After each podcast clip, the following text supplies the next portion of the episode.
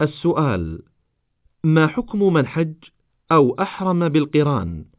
ولم يذبح شاة ولم يصم في حين أنه غادر مكة المكرمة وانتهى الحج وأصبح بعيدا عن بيت الله الحرام والمشاعر المقدسة.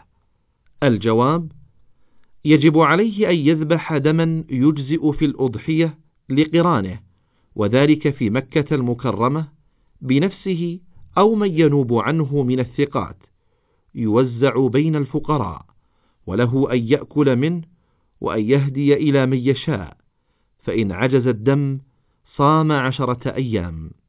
السؤال سائل يقول حججت مفردا وقمت بالطواف والسعي قبل عرفة فهل يلزمني الطواف والسعي عند الإفاضة أو مع طواف الإفاضة؟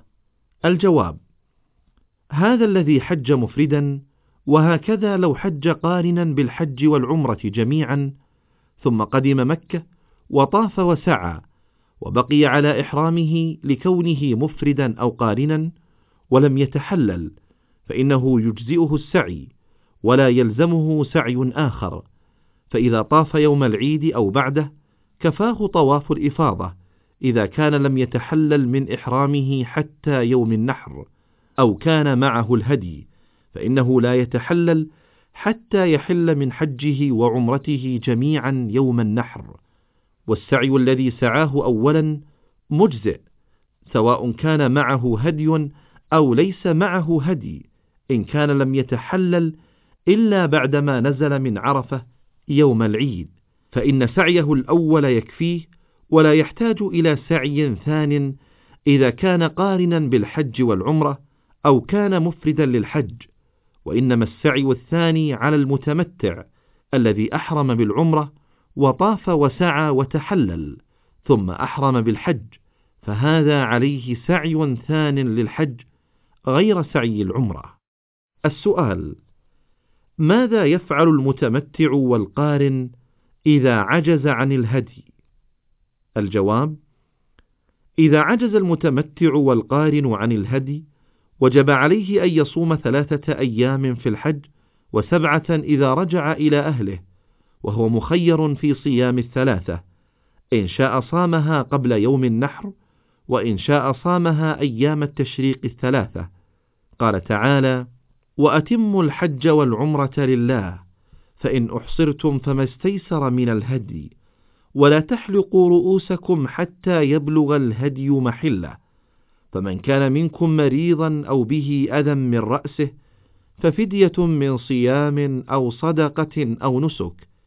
فإذا أمنتم فمن تمتع بالعمرة إلى الحج فما استيسر من الهدي.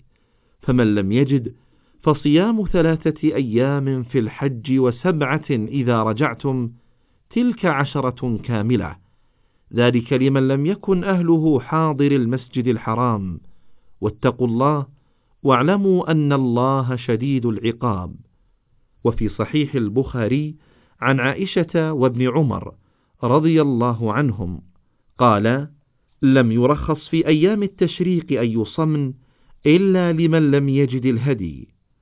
والأفضل أن يقدم صوم الأيام الثلاثة على يوم عرفة ليكون يوم عرفة مفطرا لأن النبي صلى الله عليه وسلم وقف يوم عرفة مفطرا ونهى عن صوم يوم عرفة بعرفة.